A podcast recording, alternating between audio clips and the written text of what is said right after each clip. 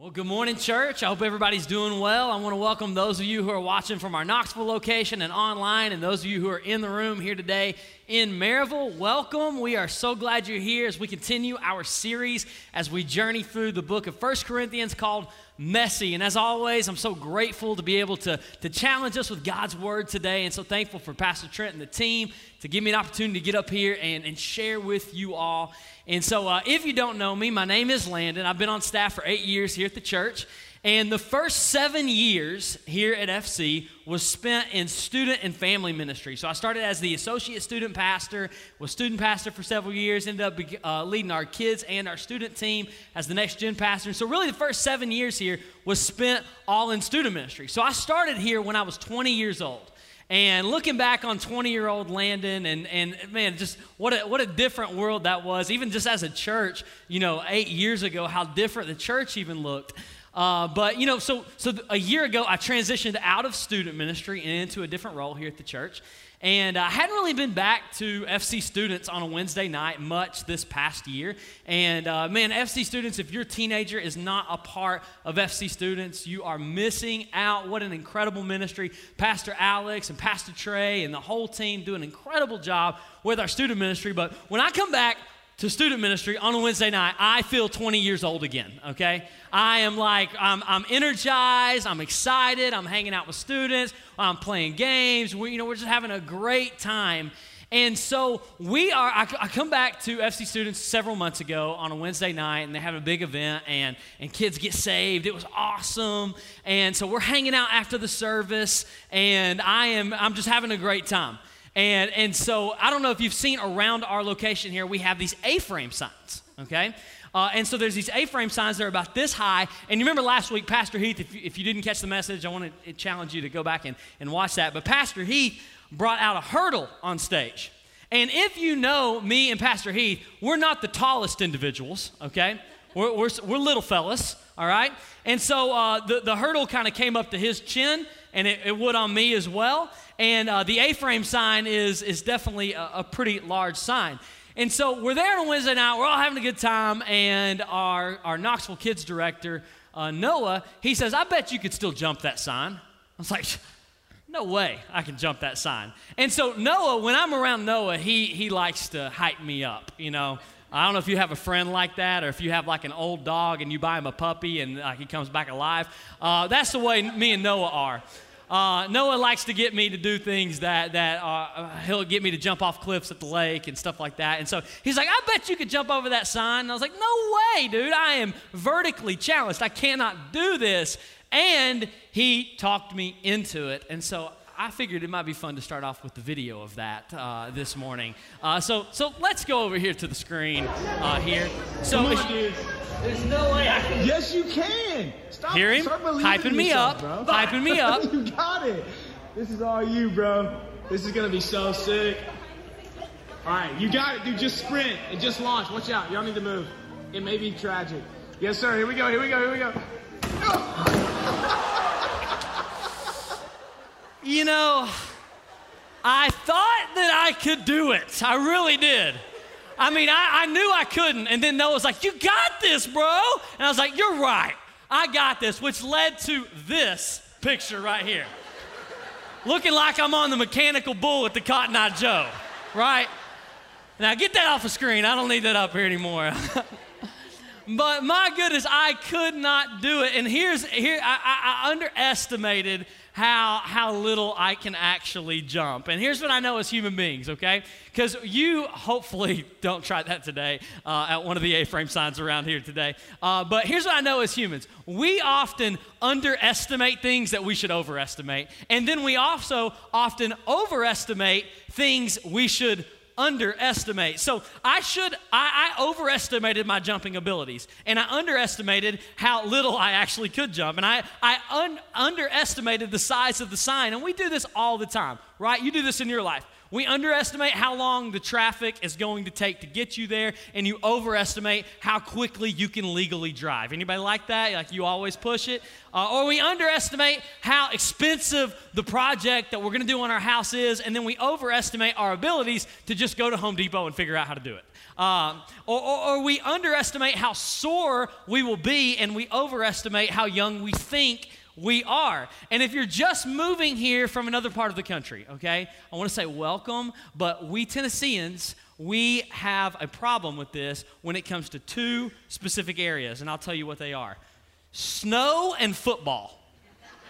All right? Let me just go ahead and cue you in, Californians, on a little secret, okay? Let me cue you in here. If they call for snow and they cancel school, it will not snow. It will rain all day, right? Okay. Second thing that we do, all right? If you hear the dreaded words, it feels like 98. Some of you aren't laughing. 1998, all right, some of you weren't born then. 1998 was the last time the University of Tennessee won the national championship. And if someone says, I just got a feeling, it feels like 98, I think we're gonna, I think this is our year. We're gonna surprise some people. We are going four and eight to the Music City Bowl, okay? We're gonna go to the Duke's Mayonnaise Bowl at the end of the year, okay? Uh, we overestimate and underestimate all the time, and it will leave your kids heartbroken when a snow day doesn't actually take place, and it'll leave you Tennessee fans. I know we got a good quarterback this year, but just just guard your heart, as the proverbs say. Uh, just guard your heart. Because here's the deal we have a collective struggle with guesstimation. We don't guesstimate very well. And, and many times in our lives, this doesn't lead us to just, you know, heartbreak over a canceled snow day or a football season, but actually, sometimes we'll do this and it'll lead to heartbreak that's even a little bit worse. Maybe you're a teenager in the room and you, you said, My parents would never get a divorce. They never would do that. And you got sat down and you were told the news and it broke your heart.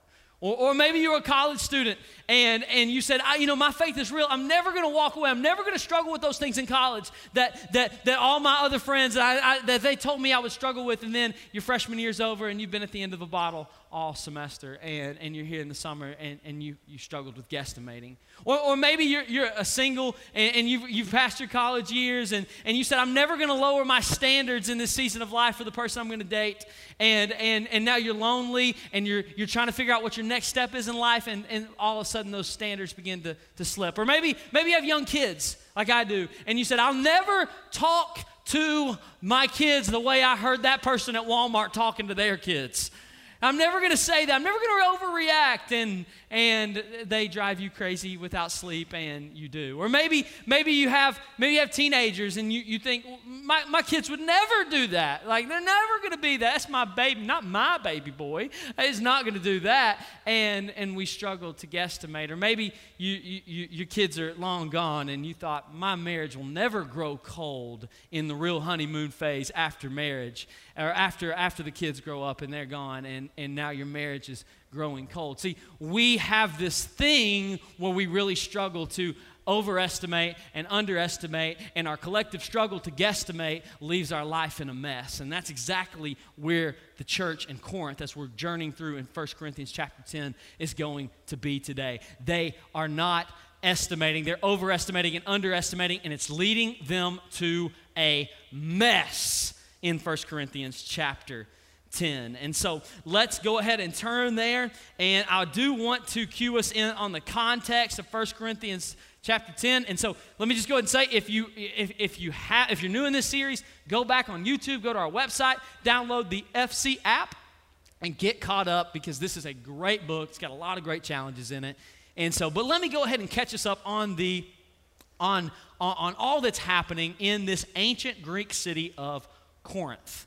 And, and so first off, we, we know this in the context, and we've been, we've been talking about this. The Corinthians, they would worship idols. So there's different idols, and, and as you look at the as, as you look at the city of Corinth, you'll see that there's you know the, the, the place for Jupiter and Aphrodite and all the different gods and false gods and goddesses, and, and so they would worship their idols through food. And so they would have these cultic feasts and these cultic festivals, and, and their food always kind of played a part in their worship of these idols. And so this is kind of the world that Jesus is, is brought into and that happens in the early church. And so Jesus comes onto the scene and he institutes the ordinance called the Lord's Supper. So Jesus institutes the Lord's Supper. Now, if you're not familiar what that, with what that is and you're new to church, basically what we do as Christians, and we've done it for, for thousands, for 2,000 years now, is we will take bread and juice that, that, sig, that symbolize Jesus' broken body and his blood spilled for us. And so Jesus comes onto the scene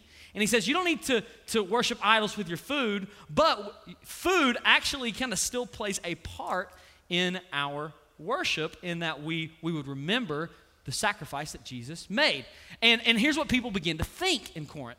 They see in, in three here, people thought that eating the Lord's Supper made them immune from worshiping the old idols they followed. So originally they would, they would offer their, their food to these false gods, and Jesus comes in, he institutes the Lord's Supper, and, and so they begin to take the Lord's Supper, and they think that just taking the Lord's Supper would be the thing that would keep them from going and falling back into their old idolatry. And what we're going to see in 1 Corinthians chapter 10 is number four is that the Corinthians began falling into idolatry. And so Paul warns them and he says, Don't do it. So, as we're going to see, if you're, if you're following along from verse 1, we're going to start in verse 12. But basically, in, in verse 1 through 11, Paul kind of references back to the Old Testament. He says, Don't remember, remember the Israelites? They followed Moses out of Egypt and they watched God do all these crazy, incredible miracles. And even them, even they fell back into idolatry. And so he is using that as an example to encourage his readers in Corinth. And he says this in verse 12. If you're following along, it will be on screen as well. It says this, therefore, let anyone who thinks that he stands take heed lest he fall. Therefore, if anyone thinks he can jump an A frame sign, take heed lest he fall. All right? What he's saying is, is anyone, anyone can fall into sin. And we ought to take heed. And here's what he here's what he says in verse 13 says, No temptation has overtaken you that is not common to man. God is faithful, and he will not let you be tempted beyond your ability. But the temptation, but but with the temptation, he will also provide the way of escape. Everybody say the word escape. I want us to remember that. We're going to come back to that word towards the end of my message today, but I want you to just kind of just sticky note that in your mind. He will also provide a way of escape that you may be able to endure it. Now, we could really do an entire sermon on, on these few these few sentences here. But but he's saying the other side of the coin to verse 12. Paul is telling them, don't overestimate your ability to stand up against sin, but also don't underestimate the power of God to provide an escape. He said, God will not tempt you beyond your ability because God will also provide a way out for those of us who are in Christ. And, and they were underestimating things they should have overestimated in Corinth, and they were overestimating things they should have underestimated in Corinth. And so here is his big challenge. He says it in verse 14. It's kind of like his big application from his whole part of the letter. He says, Therefore, my beloved, which is just a, a, a term of endearment saying, Therefore, friends, flee from idolatry. And so the next part of this verse is a little bit confusing. So I'm going to read it slow and then we're going to recap it. So he goes into verse 15 and he says this I speak as to sensible people. Judge for yourselves what I say. The cup of blessing that we bless is not a participa- is it not a participation in the blood of Christ? It's referring to the Lord's Supper. The bread that we break, is it not a participation in the body of Christ. Next verse here. Verse 17 says, Because there is one bread, who we are many, are one body. For we all partake of the one bread. Consider the people of Israel. Are those not participants and those sacrifices participants in the altar? So he says this and he goes, and so in verse 19 he says, What do I imply then? That food offered to idols is anything? Or that an idol is anything? No. I imply that what pagans sacrifice, they offer to demons and not to God. And I do not want you to be participants with demons. Now, as I was prepping through the, the, these verses this week, um, I had to, to really I had to really break down this verse. So I want to kind of summarize this because especially if, if you're newer to faith, this could be a very confusing passage. So, so let me summarize these verses here. Let me give you a, a quick summary of 1 Corinthians 10, 5 through 19. Uh, it, it, it, says, it says this, okay? So first thing that we see in our summary here is number one is this, is that the Lord's Supper is one way Christians worship Jesus. So, we as Christians, we want to be close to Jesus. We want to commune with God. We remember his sacrifice through the, through the juice that signifies the blood that was shed for us and the body that was broken through the bread. So, the Lord's Supper is one way that we worship Jesus as Christians. But number two is eating the bread and juice isn't the worship, but the worship is the heart behind taking it. Now, this is one difference we have as evangelicals, as Baptists, and that would be different from the Catholic Church. The Catholic Church would say that the, the blood and, or uh, the juice and the bread actually transubstantiate into the actual body and blood of Jesus. Therefore, when you take it, you are participating in worship.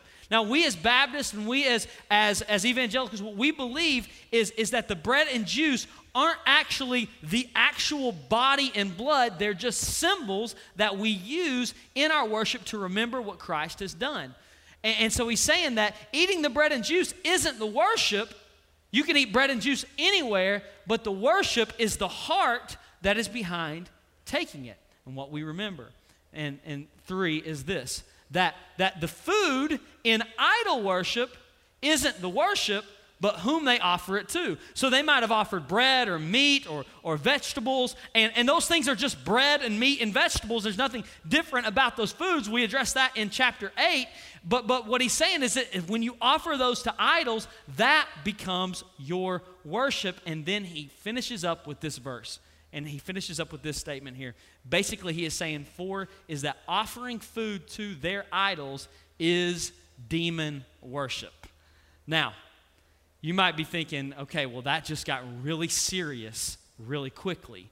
And it did, because here's what he's going to say in verse 21. He says this You cannot drink the cup of the Lord, the Lord's Supper, and the cup of demons. And you cannot partake of the table of the Lord and the table of demons. In other words, it's inconsistent and powerless to take the Lord's Supper and worship idols because they tried to worship Jesus and idols and live their lives and, and go about and, and do their, their families and do their church things. And they tried to do all these different things while taking the Lord's Supper and still following their idols. And it led to their church becoming an absolute mess. And so here's two things that I think the church in Corinth did that we often do as well. The first thing is this they overestimated their potential to sin. Now, what this means is they thought that their simple participation in the Lord's Supper kept them from living a life full of idolatry. They thought that because they drank the juice and they broke the bread, that it would make them immune from living a life of sin. They thought that simply they could participate in the sacrament or the ordinance, that now they could no longer fall back into the idolatry that they once walked in. Maybe, maybe you've, you've been that way before. You thought that just going to church would save you from a life of sin. It doesn't. You thought that maybe just getting in a small group would fix all your sin problems. It doesn't. You thought that maybe you wouldn't struggle anymore now that you accepted Jesus into your life and everything would just be completely different. It is, but you're still going to struggle. We're not perfect the moment we raise our hand and receive Jesus. And they thought that just because they could eat that bread and drink that juice, that their potential to sin was now limited, and they bought into a lie. And Paul is saying, You have thought of yourself more highly than you ought to. You have overestimated your potential to fall back into sin. And the second thing is, that they did is they underestimated the power of sin. Now, when I read this passage, because uh, in verse 20, let, us go back to what he says in verse 20. He says this, all right? Now, no, I imply that what pagans sacrifice, they offer to demons and not to God. And I do not want you to be participants with demons. So when I read this passage, I thought, okay, Paul just got really serious here because he calls them out and he says, the things that you are worshiping, when you choose not to follow Jesus, are not things, they are beings. He is saying that the idols that we worship and follow are demons. So I went to a private Christian school, K through 12. My undergraduate was in theological studies, and I had my master's in theology. And it wasn't really until this past year that I, I, I'd heard these words before that I really made the connection about idolatry and demons. And, and, and, this is, you know, you, you think, like, is this just one isolated passage that Paul brings up? And, and you really, as you kind of survey throughout Scripture, you see that there's a connection between idols and the demonic all throughout Scripture. So we could look at Deuteronomy 32 that talks about how, how the, the people of God, they stirred him to jealousy with strange gods, with abominations. They provoked him to anger, and they sacrificed to demons that were no gods. Leviticus 17 7 says that, talks about how the people in Israel shall no longer sacrifice to Baal, but he's saying, it actually says, the literal reading says, they shall no longer sacrifice to goat demons. In 1 Timothy 4 1 talks about how, how that the people will, and even in the New Testament, Paul tells his young protege Timothy, he says that they will depart to false teaching, which is actually the teaching of demons. So, what we often do is there's this temptation in American society where we don't really talk about the demonic. We're more about kind of self help and we're more about just doing better in our life, creating better habits and routines, which I get that. But there's a temptation in our modern culture to secularize everything and say, well, I just struggle with sex, or I just struggle with money, or I just struggle with running to something other than Jesus. And we use this term struggle as kind of a way to, to kind of neuter the term to kind of to kind of make it a little bit softer and to say oh I, I just struggle with it. But paul is saying you don't struggle with idols. You love the demonic. And when you pull that back that's why paul is so serious when he says run from idolatry.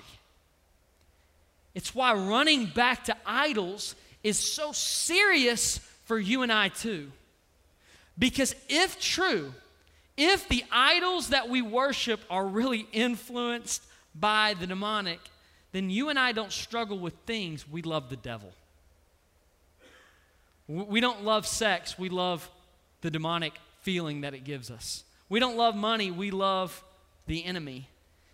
And our only hope in overcoming the pit of hell is running back to a crucified and risen Savior.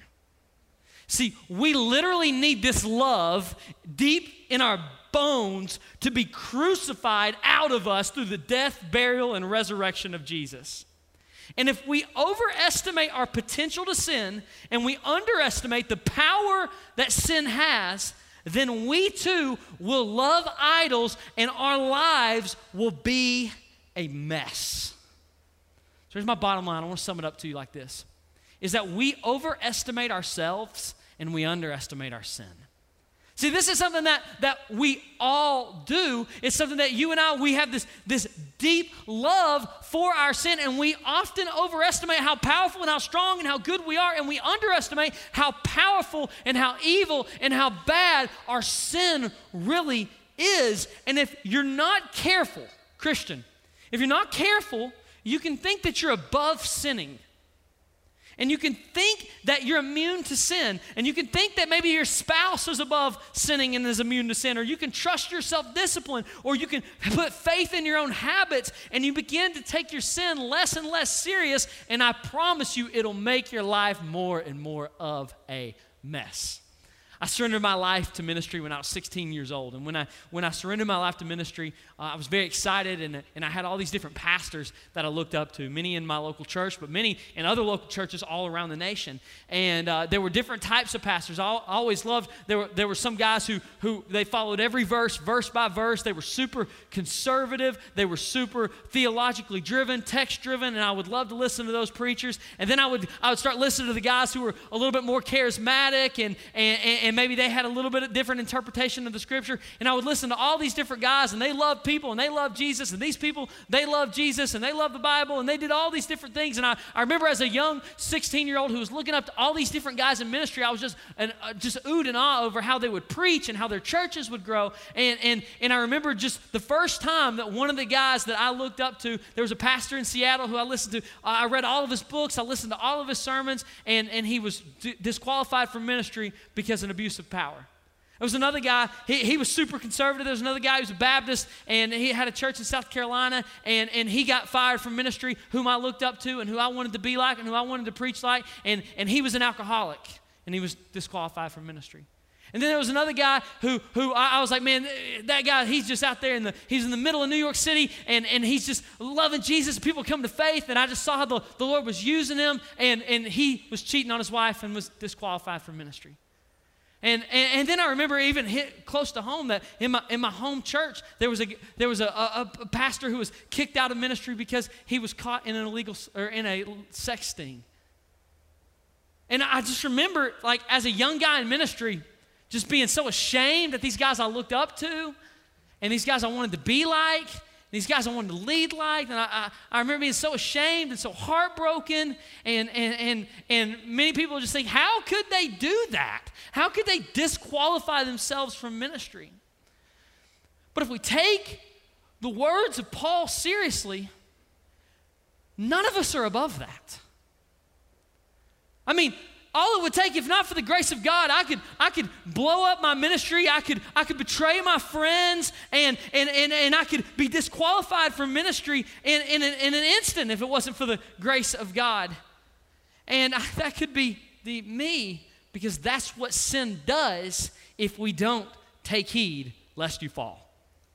And see it's easy for us to look at guys with a gift set for ministry and and overestimate their gifts and underestimate how badly we all need grace.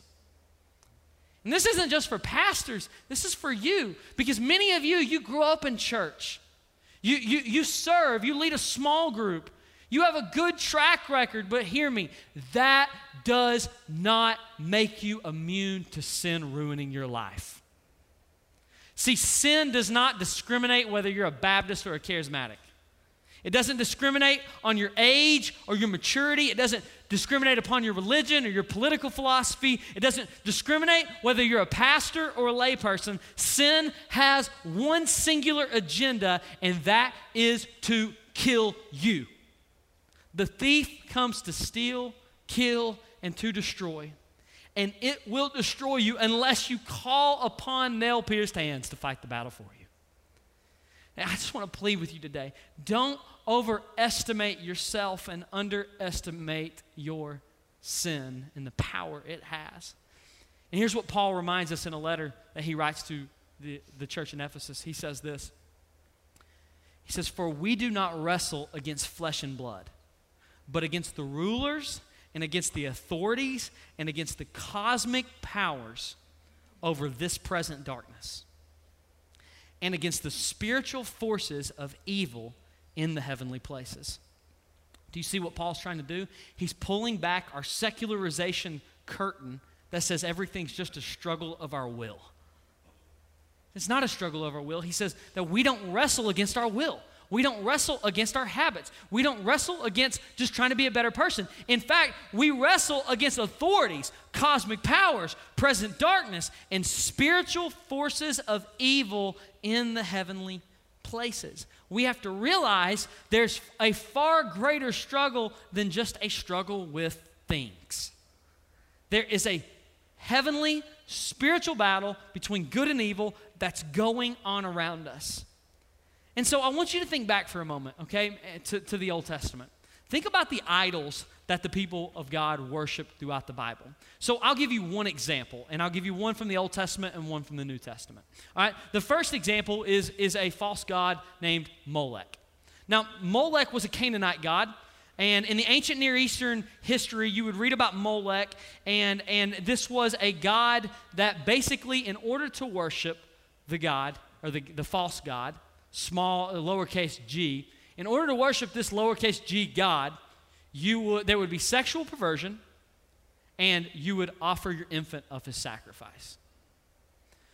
So, this was really common throughout ancient Near Eastern history. And, and you read that, that sexual perversion and infant sacrifices, is, you know, it was happening with Molech, and, and, and there would be all this different, these different false gods. There would be Ashtoreth, there would be Dagon, there would be uh, Baal, all these different Canaanite gods that people would worship. And almost every single time, there was sexual perversion and infant sacrifice involved in those ancient Near Eastern false religions.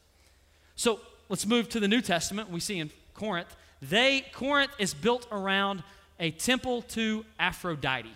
Aphrodite is where we get the word aphrodisiac, and there would be temple cult prostitutes that would that would be there, and you would take service with those prostitutes as a way to worship the goddess Aphrodite. So we think about how Paul says that in the Old Testament they didn't sacrifice to Molech, they sacrificed to demons. And you think about what was happening and what they were tricking the people of God into doing was sexual perversion and infant sacrifice. Now, the reason I bring this up is I find it interesting that Paul notes that it's not a demon and it includes these things. And I want you to think about how our culture worships sexual perversion and abortion. And you think you have to realize when you take in the whole of Scripture that there's something more going on in our culture than just a struggle with politics. It's something more, it's something evil, it's something demonic. And you and I, we'd be foolish. And, and, and it's not just those two issues, it's, it's all the idols that we worship. That may not be an idol that you worship, but we all have materialism and we all worship something. We all struggle with our idol worship, and we'd be foolish to think that there's not a deeper power at play here that wants to trick the people of God, you and I, into running back to our idolatry, thinking that taking the Lord's Supper and going to church and being in a small group is going to make you immune from Satan tricking you and scheming you into sin we would be foolish to think that. See, there are spiritual powers better than you on your best day without Jesus. See, we often overestimate our culture and we underestimate the power of sin. And we often overestimate our kids, thinking our kids will never fall into that. They'd never be like that. They would never be tricked into that. My kids are different. And we overestimate our, our kids' ability to run from sin, and we underestimate the power of sin. Or we overestimate our character, thinking that I'd never do that, I'd never be like them, and we underestimate the power of sin. And the list could go on and on. We overestimate our way of doing things. We overestimate our religious practice. We overestimate our leaders. We overestimate our pastors, and we underestimate the power of sin. But here's the deal. You might be here today and your life may be full of mess and it may be full of shame, and the power of sin is just kicking your tail and you're trapped and you're caught and you don't know how to get out of this mess of idolatry that you've made. And I'm just here to tell you this don't underestimate the power of Jesus. See, all the power of sin and Satan and every demon in hell tried to hold Jesus down. And as he took his last breath on the cross, the whole world underestimated Jesus Christ. But three days later, he made his victory over sin and death. And God made the way of escape for you. He made the way. He made the way of escape for you, He made the way of escape for the whole world, and He once and for all, the resurrection and the empty tomb was a proclamation that the demonic is not as strong as the righteous, holy power of God. And when we get our eyes on that and we turn from our idols and we run to Jesus, we now have victory and we walk in victory over the mess. And we walk in victory over the power of the enemy. See, some of you are here today, and the reason why your life is a mess is because you're not worshiping Jesus. You haven't given your life to Him. You haven't come to a place where you've, you've realized I, I'm, I'm in the mess, I'm in the muck and the mire, and I'm stuck in it. And you haven't run to Jesus. And you're, you're, you're trying to fix yourself through religion. That's maybe why you're here today or why you're watching online. You're trying to fix yourself through the religion. I'm just telling you, religion's not going to fix you. Jesus can fix you. Coming to Him, a relationship with Him can fix you.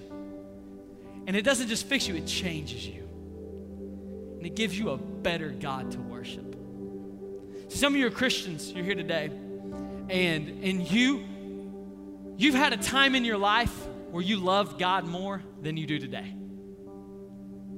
And the reason why is because you've bought back into the same idols that you once walked in.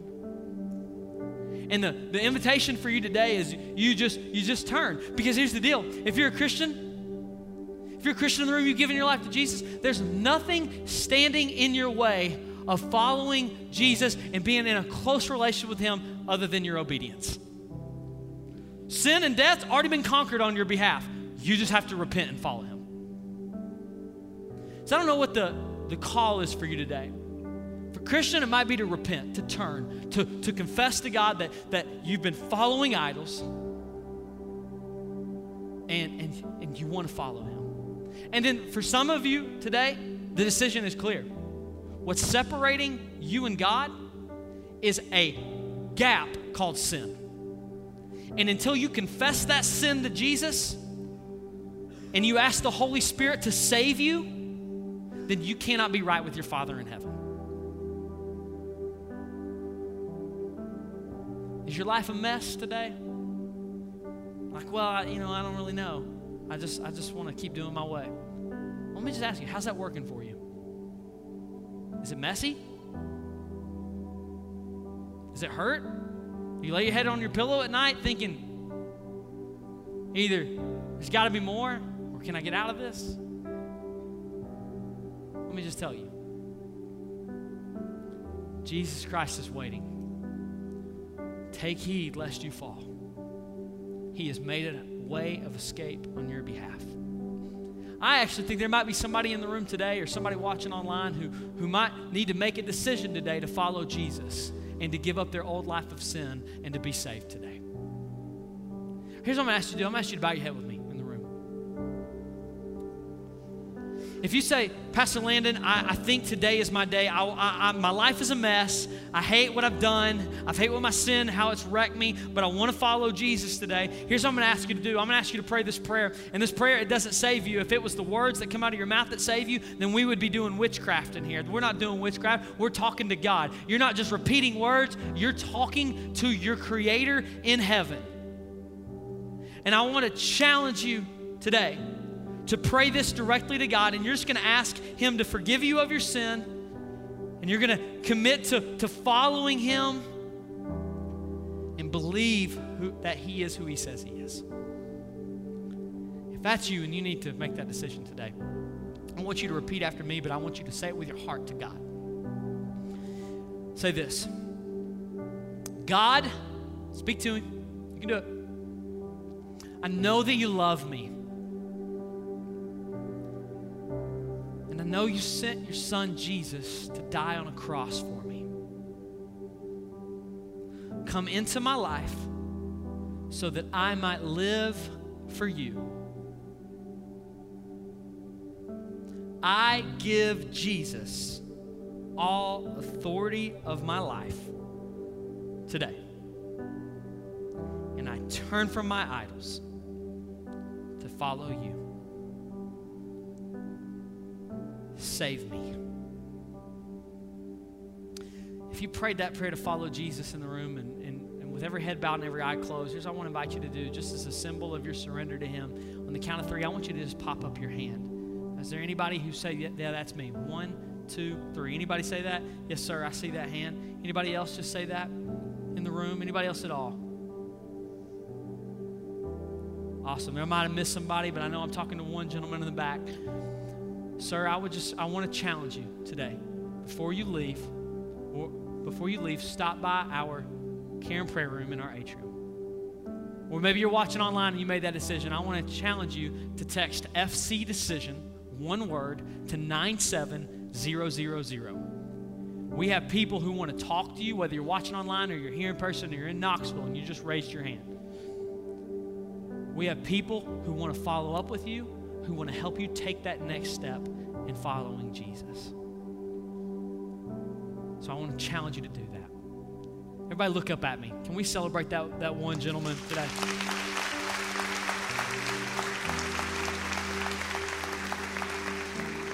Maybe you're a Christian in the room and, and you've done exactly what they did in Corinth. You thought that just coming to church has kept you from idols and you've fallen back into your old sin. Well, guess what? The invitation is clear. Turn, come to Him, make room for God to move in your heart and change you. I want to challenge you. Maybe you need to come forward and pray and you just need to confess that to Him. Or maybe you just need to stand with your hands in the air as we sing and as a sign of surrender, just surrender it all to Him. I don't know what that decision is for you, but I know that we must take heed lest we fall. Don't underestimate the power of sin in your life. Me pray for us.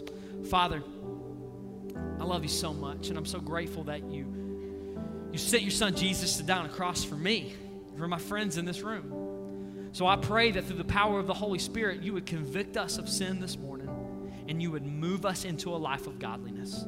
That you would help us turn from the idols and turn from the demonic and turn from the things that are, that are just scheming to get our attention.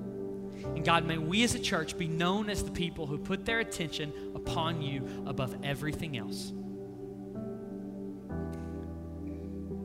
So, Father, I love you and I thank you.